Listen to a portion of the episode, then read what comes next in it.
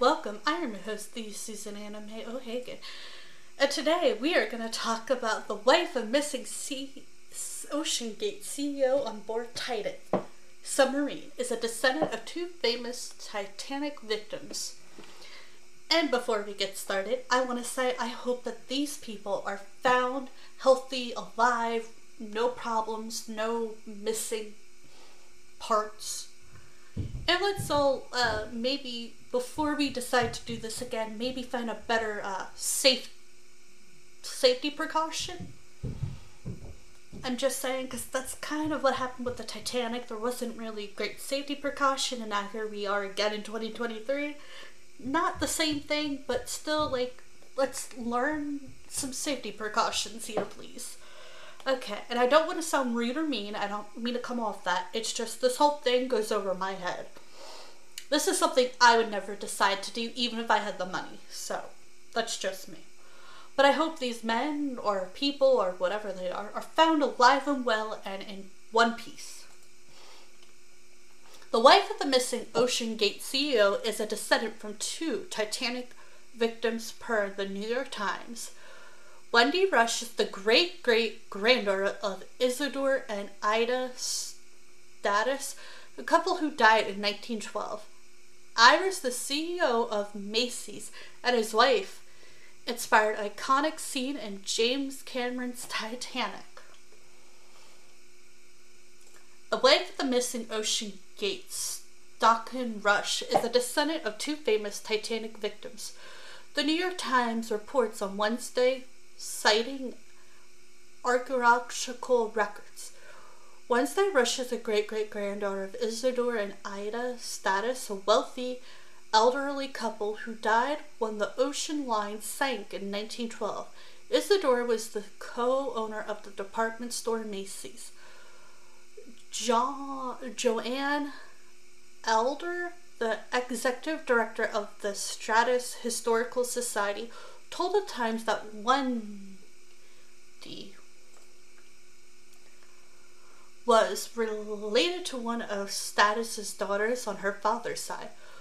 Wendy married Stockton in July 1986 per a wedding announcement in the Times. She's the director of communications at OceanGate and an extended team member according to her LinkedIn page. However, she is not named on the OceanGate expiration team page that insider accessed using the Wayback Machine. Their great grandson, Paul A. Kurzman, told the Today Show in 2017 that Isidor and Ida Straus were first class passengers on the Titanic who chose to die together when the ship started sinking after hitting an iceberg. Jeez, what if you okay? So many things wrong with this. Just so many. Should I just voice my opinion or leave it to myself? And I know you can only hear me, but really, really, really, just really, just so many reallys in there. While women and children are giving priority to board the lifeboats, Kurzman said that a ship's officer made an inspection for Isidor because of his age and who he was. And my great great grandfather said, No, until I see that every woman and child on board this ship is in a lifeboat. I will not enter into a lifeboat myself, he told the Today Show. Ida chose to stay behind with her husband, Kurzman added. Kurzman told Country Living magazine in 2017 that Ida's maid Ellen Bird survived the sinking and witnessed the elder couple's last moments. After Ida handed Bird her coat and said she had no further need for it, the elder couple was swept away by the ocean. Kurzman said. Isidor wrapped his arms around wrapped his arms around her. Kurzman told Country Living magazine that a great wave came over the port side of the ship and swept them both into the sea. That was the last time they were seen alive. The Straus tragic story inspired an iconic heartbreaking scene in James Titanic, an elderly man and woman embrace each other in bed as the room begins to flow.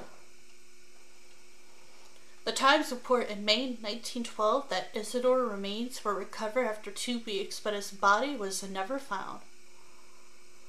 The Titan submarine is still missing, and the oxygen supply on the vessel is dwindling. The U.S. Coast Guard says that the oxygen on the submarine is expected to run out on Thursday afternoon. That's today.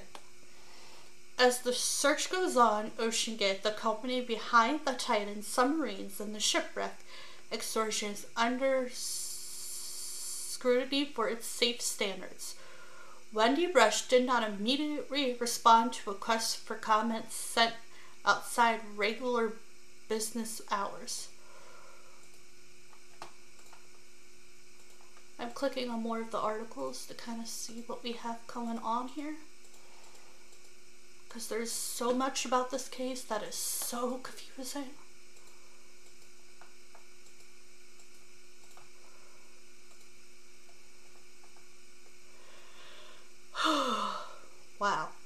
That is a lot, y'all. A lot.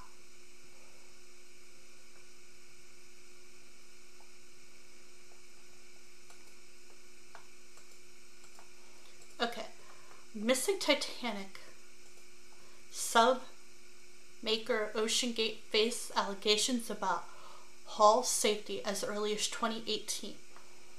A lawsuit claims OceanGate was warned in 2018 about safety issues with its new now mission submarine. A former employee claimed he was fired for warning about the sub's lack of physical safety scans. The suit claimed customers would be unaware of safety issues. The case was settled out of court. A former employee of OceanGate, the company whose submersible, I'm just to call it submarine, is now missing after diving towards the wreckage of the Titanic. Warned in 2018 that the sub safety could be compromised by poor quality control and safety protocols that paying passengers would not be aware of, a lawsuit says.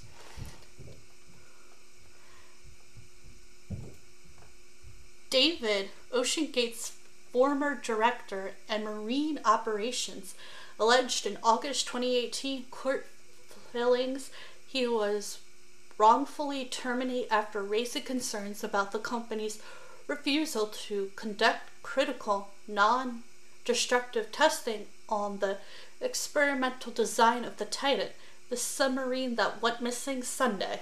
Oh gosh, it's almost been a week. I hope they're okay and they have enough food and water and they return safe in one piece.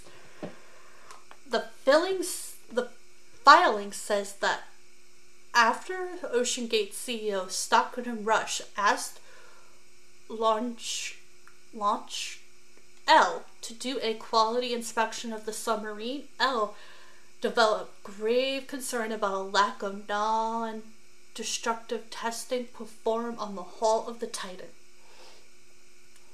While completing the inspection, Launch said he asked coworkers if anyone had formally scanned the materials being used to secure the vessel from the high pressure environment.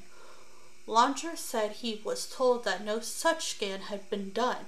Instead, he said sound based system would check for flaws in the hull in real time in order to detect issues.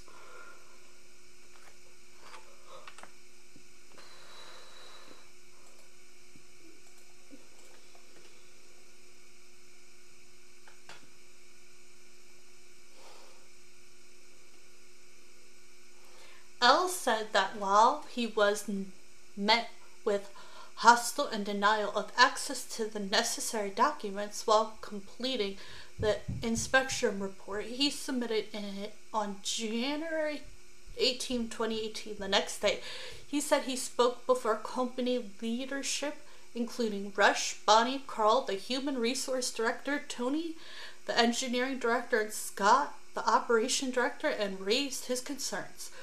Launch said he recommended OceanGate volunteers seek out regulation and classification through an agency such as the American Bureau of Shipping. which the filing said inspect and certified submarines with assurance tests and certified industry standard safety controls. But L said that after the meeting he was fired. OceanGate gave L approximately 10 minutes to immediately clear out his desk and exit the premises. A court filing says the paying passengers would not be aware and would not be informed of this experimental design, the lack of non distinctive testing of the hull, or that horizon flammable materials were beginning to use within the submarine, the filing says. Okay, so if you have a dude who's telling you to look up safety protocols, listen to him. I mean, really. Jeez. This is another reason why the Titanic itself sunk. Because no one listened to the protocol. And back then, that probably wasn't as much. Jeez Louise. It's unclear whether L concerns were ever addressed or whether their scans accurate at a later date. L's allegations were filed as a contest against which had accused him of breach of contract fraud and revealing trade secrets. L denied all the charges. The case was settled out of court in November 2018. OceanGate did not respond to a request for comments. An attorney representative L in the 2018 suit said L had no comment, adding, We pray for everyone's safe return. That's because L knew what they were getting into and L was smart. Really should have listened to L, y'all. But no, you decided not to listen to L. And to the lady whose people are related to the people in the Titanic, are you crazy? I would be a little more cautious about the water. That's just me.